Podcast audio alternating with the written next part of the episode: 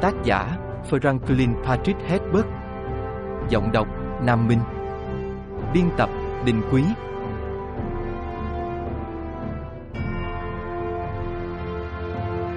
Chương 19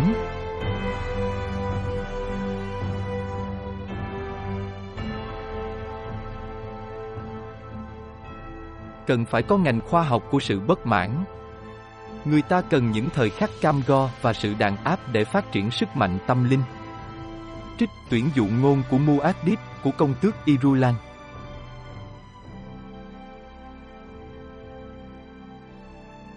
Jessica tỉnh giấc trong bóng tối, Linh cảm thấy điều gì đó trong bầu không khí tĩnh lặng xung quanh nàng.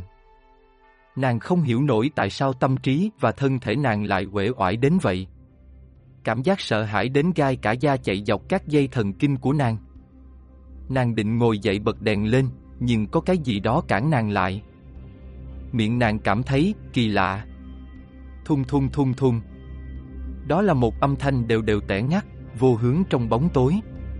Ở nơi nào đó, khoảnh khắc chờ đợi được gói kín bằng thời gian, với những chuyển động sột soạt nghe như tiếng gậy tiếng kim.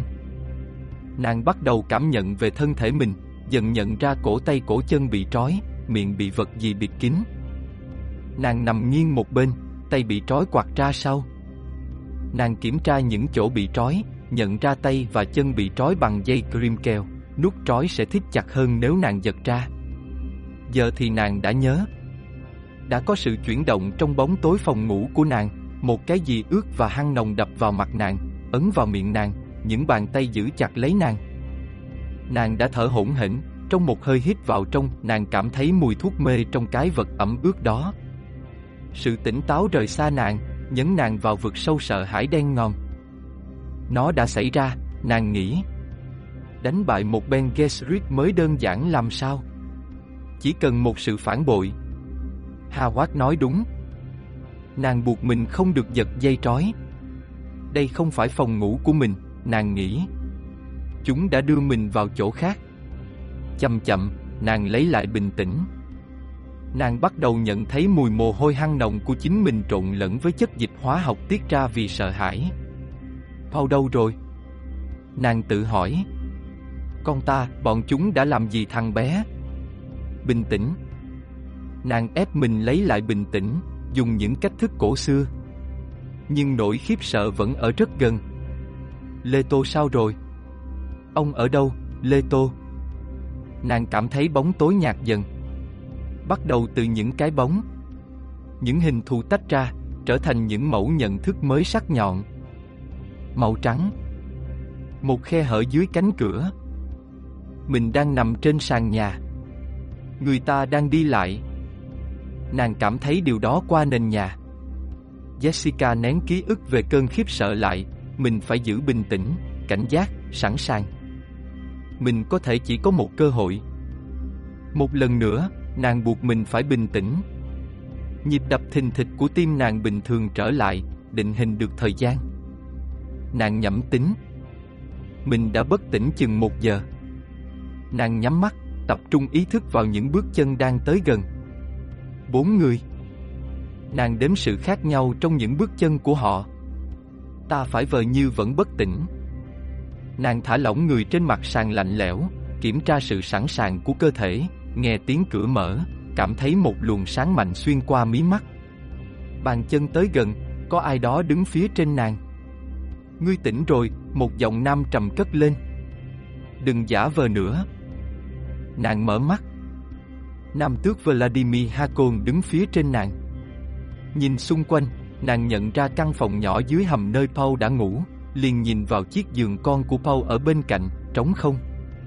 Những người lính mang đèn treo vào phòng, đặt trải rác gần cánh cửa để ngõ. Có ánh sáng rực ở hành lang ngoài kia làm nàng chói mắt. Nàng ngước nhìn Nam Tước. Ông ta mặc áo choàng không tay màu vàng, phồng ra ở chỗ dây treo di động. Hai cái má nút nít như hai ụ thịt bên dưới đôi mắt đen như nhện. Thuốc đã được định giờ, ông ta trầm giọng, bọn ta biết lúc nào ngươi thoát khỏi ảnh hưởng của thuốc. Sao lại thế được? Nàng tự hỏi. Họ phải biết chính xác trọng lượng của ta, sự trao đổi chất trong cơ thể ta. Diêu.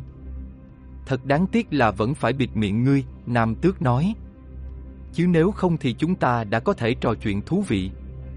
Diêu là người duy nhất có thể biết những điều này, nàng nghĩ. Bằng cách nào? Nam Tước liếc về cánh cửa phía sau. Vào đi, Peter. Trước đây nàng chưa bao giờ gặp người đàn ông vừa bước vào đứng cạnh Nam Tước, nhưng nàng biết khuôn mặt này và người đàn ông này, Peter Jevrai, một menta, sát thủ. Nàng quan sát anh ta, nét mặt chim ưng, đôi mắt màu mực xanh như ám chỉ anh ta là dân Araki bản địa, nhưng sự tinh tế trong cử động và phong thái mách bảo nàng rằng không phải vậy. Thịt của anh ta thì chứa quá nhiều nước. Anh ta cao, nhưng mảnh khảnh, và ở anh ta có cái gì đó gợi lên sự ẻo lả. Thật tiếc khi chúng ta không thể nói chuyện với nhau, lệnh bà Jessica thân mến, Nam Tước nói. Tuy nhiên, tôi biết rõ những năng lực của lệnh bà rồi. Ông ta liếc tay Menta. Không phải thế sao, Peter? Đúng như ngài nói, thưa Nam Tước, gã này nói. Một giọng nam cao. Nó làm nàng lạnh sống lưng. Nàng chưa bao giờ nghe giọng nói nào ấn lạnh đến thế. Đối với một người được Ben Gesserit huấn luyện, thì giọng nói này đang thét lên, kẻ giết người. Tôi có một sự ngạc nhiên dành cho Peter, Nam Tước nói. Anh ta nghĩ mình đến đây để nhận phần thưởng, là cô đấy, thưa lệnh bà Jessica. Nhưng tôi muốn giải thích một điều, anh ta không thực sự muốn cô đâu. Ông định chơi tôi hở Nam Tước. Peter hỏi, rồi mỉm cười. Thấy nụ cười đó, Jessica tự hỏi tại sao Nam Tước không vội vàng lên tiếng tự bảo vệ mình trước gã Peter này. Nhưng rồi nàng tự cải chính. Nam Tước không thể nhận ra nụ cười đó. Ông ta không được huấn luyện.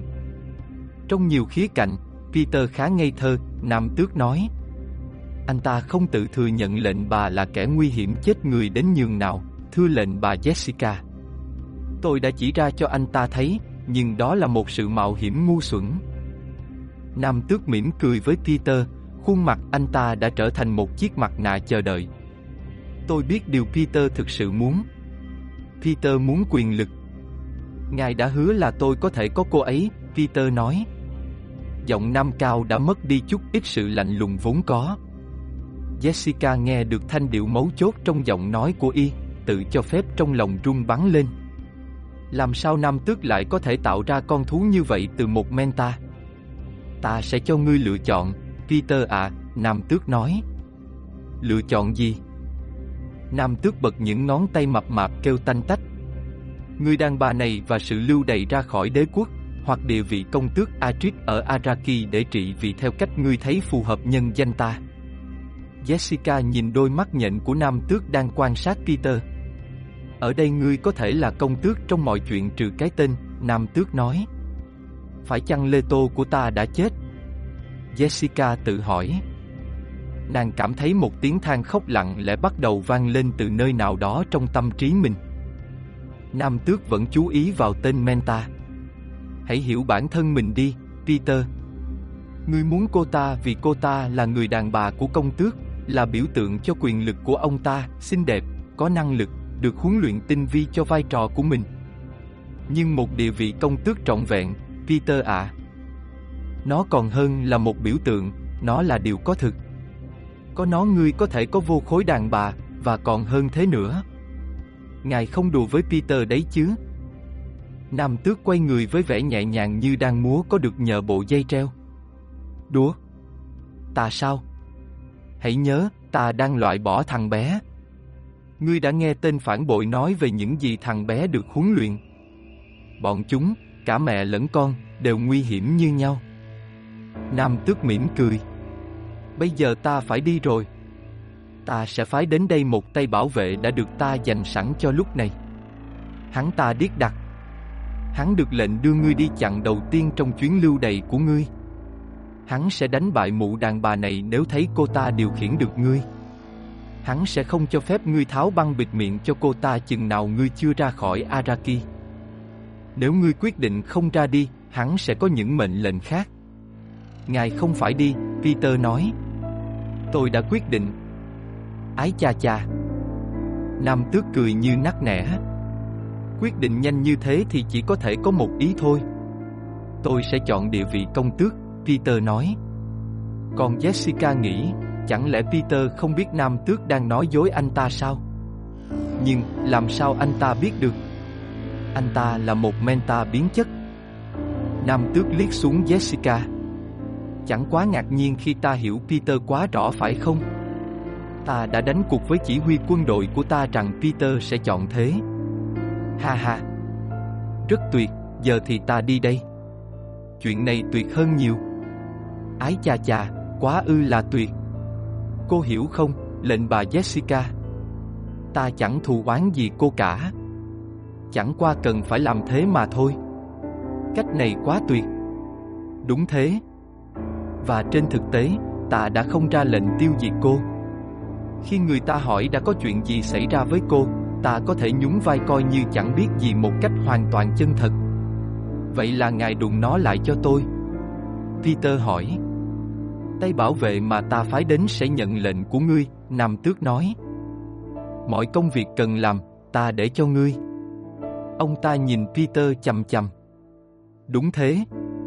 Ở đây, bàn tay ta sẽ không dính chút máu nào. Đó là quyết định của ngươi. Đúng thế. Ta không biết chút gì về việc này cả. Đợi đến khi ta đi khỏi thì hãy làm bất cứ cái gì ngươi phải làm. Đúng thế. Ồ, à, ừ, ừ, tốt. Ông ta sợ sự chất vấn của một người nói sự thật, Jessica nghĩ. Ai? Ái chà, tất nhiên là mẹ chí tôn gai út hề lên rồi. Nếu ông ta biết ông ta phải đối mặt với những câu hỏi của mẹ Chí Tôn thì chắc chắn là hoàng đế có nhúng tay vào vụ này rồi. Ôi chao, ngài công tước tội nghiệp. Đưa mắt nhìn Jessica lần cuối, nam tước quay gót, đi ra ngoài cửa. Nàng đưa mắt nhìn theo ông ta, suy nghĩ, đúng như mẹ Chí Tôn đã cảnh báo, một kẻ thù quá nguy hiểm. Hai tên lính Ha Côn đi vào, một người nữa, mặt hắn là cái mặt nạ chằng chịt sẹo, đi theo sau, đứng ở ngưỡng cửa lăm lăm khẩu súng laser. Gã điếc đó đây, Jessica nghĩ trong khi quan sát gương mặt sẹo. Nam tước biết ta có thể sử dụng giọng nói đối với bất kỳ người nào khác. Mặt sẹo nhìn Peter. Chúng ta có một thằng bé trong ổ rơm bên ngoài. Ý ông thế nào? Peter nói với Jessica.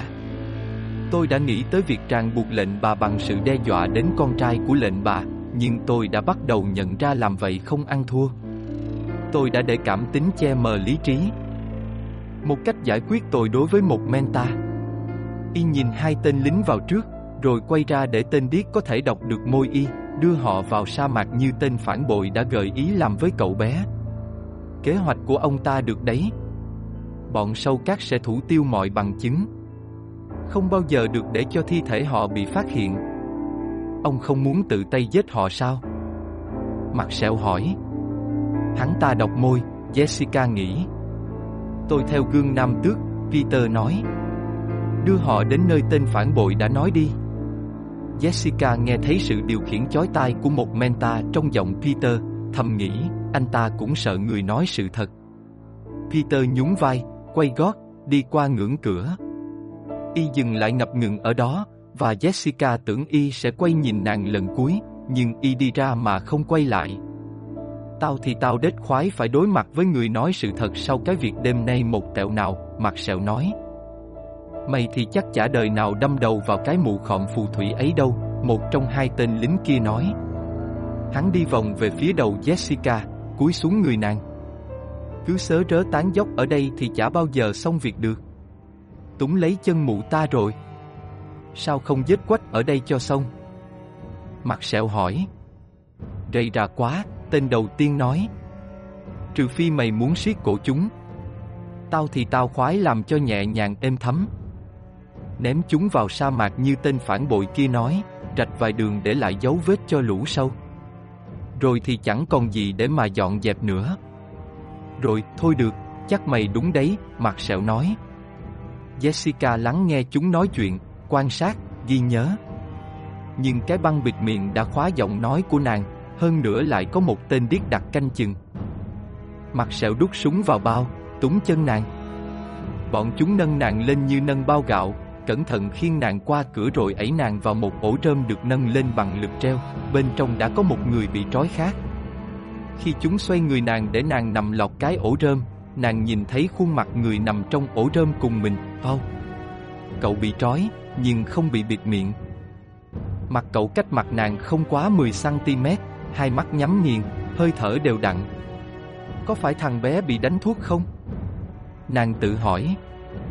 Bọn lính nâng ổ trơm lên, và hai mắt Paul hơi ti hí, hai khe mắt tối đen nhìn nàng chầm chầm. Thằng bé không được thử dùng giọng nói. Nàng cầu nguyện.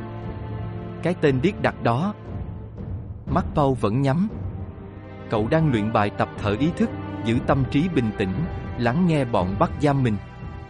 Tên điếc này là một trở ngại, nhưng Paul kiềm chế nỗi thất vọng. Bài tập giữ bình tĩnh kiểu Ben Gesserit mà mẹ đã dạy giúp cậu cân bằng, sẵn sàng tận dụng bất cứ cơ hội nào.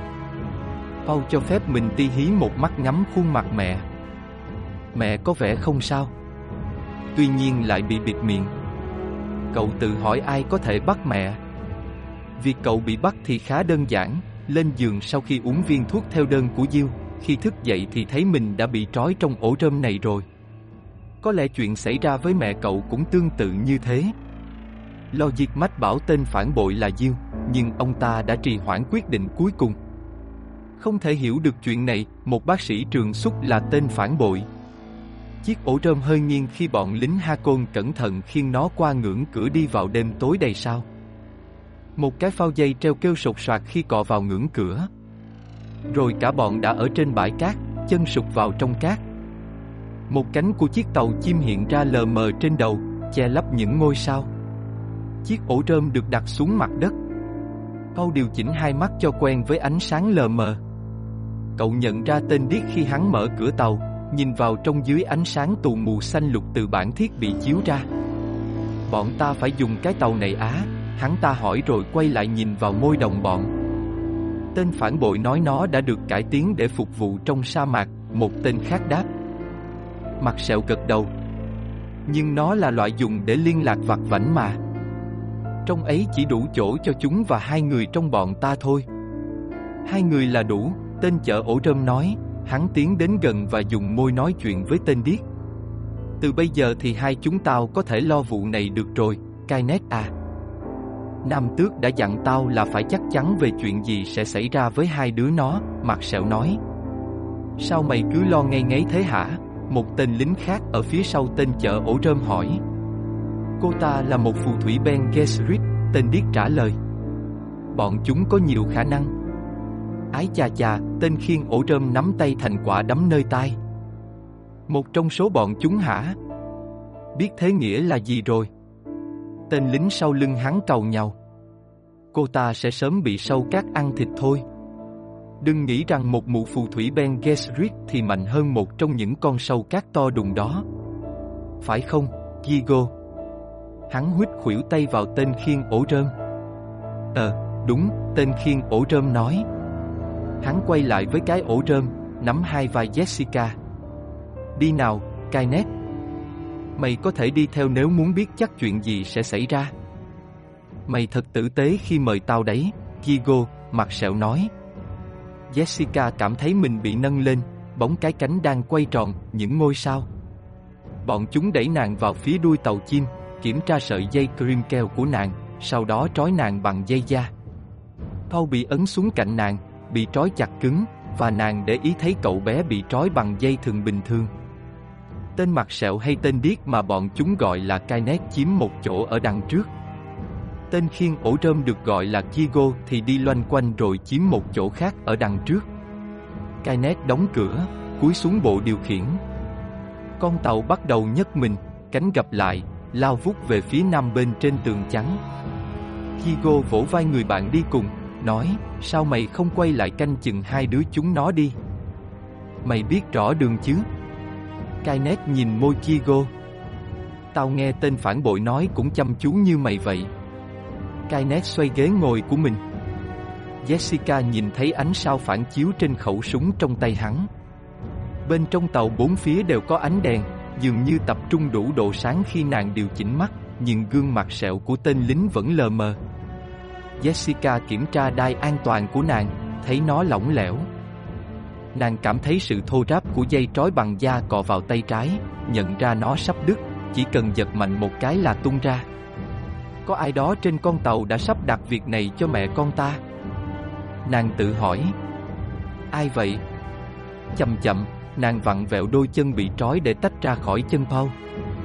Lãng phí một người đàn bà xinh đẹp như thế này chả phải là đáng tiếc lắm sao, mặt sẹo nói. Mày đã bao giờ có loại quý tộc cao cấp thế này chưa?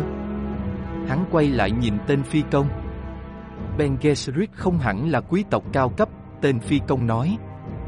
Nhưng nhìn bọn họ ả nào cũng cao quý hết. Hắn có thể nhìn ta đủ rõ, Jessica nghĩ. Nàng có đôi chân bị trói lên trên ghế, thu mình lại như quả bóng, nhìn mặt sẹo chầm chầm. Cô ả quả đẹp thực, nét nói. Hắn ta liếm môi. Đúng là tiếc thật. Hắn nhìn Kigo. Mày đang nghĩ cái mà tao nghĩ là mày đang nghĩ phải không? Tên phi công hỏi. Ai mà biết được, tên lính hỏi. Sau đấy, hắn nhún vai. Tao chưa làm cái trò ấy với bọn quý tộc bao giờ. Có thể sẽ chẳng bao giờ có được cơ hội như thế này nữa. Mi cứ thử đặt tay lên mẹ ta xem, Paul nghiến răng kèn kẹt. Cậu giận dữ nhìn mặt sẹo. Ê, tay phi công phá lên cười. Con sói con sủ kìa. Nhưng có cắn được đâu. Còn Jessica nghĩ, Paul đang cất giọng quá cao. Tuy vậy có thể có tác dụng. Họ bay trong im lặng. Bọn ngốc tội nghiệp này, Jessica nghĩ, vừa quan sát đám lính vừa nghĩ lại những lời Nam Tước nói. Bọn chúng sẽ bị giết ngay khi báo cáo đã hoàn thành nhiệm vụ. Nam Tước không muốn có nhân chứng. Con tàu trao nghiêng trên mép phía nam tường trắng, và Jessica nhìn thấy phía dưới họ một dải cát bị che khuất khỏi ánh trăng. Đến đây là đủ xa rồi, tên phi công nói. Tên phản bội bảo đưa bọn chúng đến bất cứ dải cát nào gần tường trắng. Hắn lái con tàu hạ xuống những đụng cát, chuối thấp dần rồi khựng lại trên bề mặt sa mạc. Jessica thấy Paul bắt đầu hít thở nhịp nhàng luyện bài tập giữ bình tĩnh. Cậu nhắm mắt, mở mắt. Jessica nhìn con chầm chầm, không thể giúp gì được cho con. Thằng bé vẫn chưa làm chủ được giọng nói, nàng nghĩ, nếu nó thất bại. Con tàu khẽ lắc lư khi đáp xuống dải cát, và khi nhìn lại phía bắt đầu kia tường trắng, Jessica thấy bóng một đôi cánh ở đó, khuất ngoài tầm nhìn. Có người đang đi theo chúng ta. Nàng nghĩ, ai? Rồi tự trả lời, những kẻ do Nam Tước cắt đặt theo dõi cặp lái tàu này. Và rồi sẽ lại có những kẻ đi theo dõi những kẻ theo dõi này. Diego tắt cánh quạt. Bầu không khí im lặng bao trùm lên họ. Jessica quay đầu. Qua ô cửa sổ phía mặt sẹo, nàng có thể nhìn thấy ánh trăng đang lên tỏa sáng bàn bạc, một gờ đá trông như phủ sương giá vương mình trên sa mạc. Sóng cát cuồn cuộn chạy thành vệt xung quanh nó. Paul hắn giọng. Tên phi công nói, bây giờ chứ, Kainet. Tao không biết, Gigo ạ. À. Gigo quay sang nói, ái cha cha, nhìn xem. Hắn ta vươn tay nắm lấy váy Jessica. Tháo băng bịt miệng ra, Paul ra lệnh. Jessica cảm thấy những từ ngữ lăn tròn trong không khí. Thanh điệu, âm sắc đều tuyệt vời, có tính cưỡng bách, lanh lảnh. Nếu thấp xuống chút nữa thì chuẩn hơn, nhưng nó vẫn có thể rơi đúng vào phổ âm thanh của bọn lính này. Diego đưa tay lên giải băng bịt miệng Jessica, tháo nút buộc ra. Dừng lại. Kainet ra lệnh. Ôi chào, cầm mõm đi, Diego nói. Tay cô ta bị trói rồi mà. Hắn gỡ cái nút và giải băng rơi xuống. Mắt hắn rực sáng trong khi ngắm nghía Jessica. Kainet đặt tay lên cánh tay tên phi công. Nhìn đi, Diego, đâu cần. Jessica xoay cổ, khạc dẻ bịt miệng ra. Nàng điều chỉnh giọng ở mức thấp, âm điệu thật tình cảm. Quý ngài ạ, không cần phải đánh nhau vì tôi. Cùng lúc ấy, nàng quằn quại nhằm cầu xin sự giúp đỡ của Kainet. Nàng thấy chúng ngày càng căng thẳng, biết rằng trong khoảnh khắc này chúng đã bị thuyết phục là cần phải đánh nhau vì nàng. Sự bất đồng của chúng chẳng cần lý do nào khác. Trong tâm trí chúng, chúng đang đánh nhau vì nàng. Nàng ngẩng mặt lên sao cho ánh sáng từ các thiết bị chiếu vào, để chắc chắn cai nét đọc được môi nàng, rồi nói, các anh không được bất hòa. Bọn chúng dịch ra xa nhau hơn, nhìn nhau đầy cảnh giác. Có người đàn bà nào đáng để các anh đánh nhau không? Nàng hỏi. Bằng việc thốt ra những lời đó, bằng việc có mặt ở đây, nàng khiến mình trở nên cực kỳ xứng đáng cho bọn chúng đánh nhau. Pau miếm chặt môi, buộc mình giữ im lặng. Cậu đã may mắn thành công khi sử dụng giọng nói. Bây giờ, mọi chuyện phụ thuộc vào mẹ, người giàu kinh nghiệm hơn cậu nhiều. Từ nhĩ, mặt sẹo nói. Đâu cần đánh nhau. Tay hắn lao nhanh như chớp về phía cổ tên phi công. Cú ra đòn bị đáp trả bởi một ánh kim loại lóe lên đâm vào tay mặt sẹo và sẵn đà ập luôn vào ngực hắn. Mặt sẹo trên rỉ, nghiêng về phía sau dựa vào cánh cửa. Mày tưởng tao là thằng ngốc không biết cái trò biệt bợm ấy chắc, Kigo nói. Hắn lật tay lại, làm lộ ra con dao sáng lấp lánh phản chiếu ánh trăng. Giờ thì tới lượt con sói con, hắn nói rồi cúi về phía Paul. Đâu cần phải làm thế, Jessica thì thầm. Gigo do dự. Anh không thích tôi hợp tác hơn sao? Jessica hỏi. Hãy cho thằng bé một cơ hội. Nàng nhếch mép khinh bỉ. Một cơ hội nho nhỏ để nó ra khỏi đây, đến giải các kia. Hãy cho nó cơ hội đó, rồi thì nàng mỉm cười. Anh có thể thấy mình sẽ được đền ơn xứng đáng. Gigo liếc sang trái, sang phải, rồi lại hướng sự chú ý vào Jessica. Tôi có nghe nói về những chuyện có thể xảy ra với một người trong sa mạc, hắn nói. Có khi thằng bé thấy con dao còn tử tế chán. Chẳng lẽ tôi đòi hỏi thế là quá nhiều sao? Jessica van vĩ. Cô đang cố lừa tôi, Kigo thì thầm. Tôi không muốn thấy con mình chết, Jessica nói. Như thế là lừa gạt sao? Kigo lùi lại, quýt khuỷu tay vào then cửa. Hắn túng lấy Paul, lôi cậu qua chiếc ghế, đẩy cậu vắt nửa người ra ngoài cánh cửa, tay lăm lăm con dao. Mày sẽ làm gì, con sói con, nếu tao cắt dây trói cho mày? Nó sẽ rời nơi này ngay lập tức rồi đi về phía những khối đá kia, Jessica nói. Mày sẽ làm thế chứ, sói con? Diego hỏi. Giọng của Paul gây gắt một cách thích đáng. Phải. Con dao hạ xuống, cắt dây trói ở chân cậu. Paul cảm thấy bàn tay sau lưng ấy mạnh cậu xuống cát, bèn giả vờ lão đảo tì vào khung cửa để lấy điểm tựa, quay người như muốn giữ thăng bằng, rồi bất ngờ tung cú đá bằng chân phải. Ngón chân được ngắm đích cực kỳ chính xác, không uổng công cậu rèn luyện suốt ngần ấy năm dài, như thể tất cả sự tập luyện đó đều tập trung cho lúc này đây. Gần như tất cả các cơ của thân thể cậu đều phối hợp theo sự sắp đặt của nó. Mũi chân đá trúng vào phần mềm bụng Kigo ngay dưới xương ức, dội một lực kinh khủng lên gan, xuyên qua cơ hoành ép nát tâm thất phải của hắn. Tên lính kêu ùng ục rồi đổ ập về phía sau, lộn nhào qua mấy chiếc ghế. Không thể sử dụng đôi tay, bao theo đã rơi xuống cát, lộn một vòng để lấy thêm lực giúp cậu đứng lên chỉ bằng một động tác. Cậu chui trở lại buồng lái, tìm thấy con dao, dùng răng giữ nó trong lúc mẹ cậu cà dây trói vào lưỡi dao. Nàng lấy dao cắt dây trói tay cho cậu. Mẹ có thể điều khiển được hắn, nàng nói. Lẽ ra hắn đã cắt dây trói cho mẹ rồi. Con làm thế thật liều lĩnh một cách ngu ngốc. Con nhìn thấy sơ hở và đã tận dụng nó, cậu nói. Nàng nghe thấy sự điều khiển chói tai trong giọng cậu, liền nói, ký hiệu của gia tộc Diêu được viết trên trận buồn lái này. Cậu ngước lên, nhìn cái biểu tượng xoắn xít. Chúng ta ra ngoài xem xét con tàu này nào, nàng nói. Có một chiếc bọc dưới ghế phi công. Mẹ cảm thấy nó khi chúng ta bước vào đây. Bông ư. Không chắc. Ở đây có gì đó rất lạ. Paul nhảy xuống cát, Jessica theo sau. Nàng quay lại, với tay lấy cái bọc lạ ở dưới ghế, nhìn thấy chân Kigo sát mặt mình, cảm thấy sự ẩm ướt trên cái bọc khi nàng lôi nó ra, nhận ra sự ẩm ướt này là máu tay phi công. Thật lãng phí hơi ẩm, nàng nghĩ, biết rằng đây là cách nghĩ của dân Araken. Paul đưa mắt ra xung quanh, nhìn vách đá nhô lên khỏi sa mạc giống như một bãi biển hiện ra từ biển cả, những vách núi cao dốc đứng do gió đẻo nên tạo thành một hàng rào ở xa xa. Cậu quay lại khi mẹ nhấc cái bọc ra khỏi con tàu, thấy mẹ nhìn chầm chầm qua những đụng cát về phía tường trắng. Cậu đưa mắt theo, nhìn thấy cái đã thu hút sự chú ý của mẹ, thấy một con tàu đang lao về phía họ, và nhận ra họ không có thời gian lôi những cái xác ra khỏi con tàu rồi chạy trốn. Chạy đi, Paul. Jessica hét lên. Bọn ha côn đó,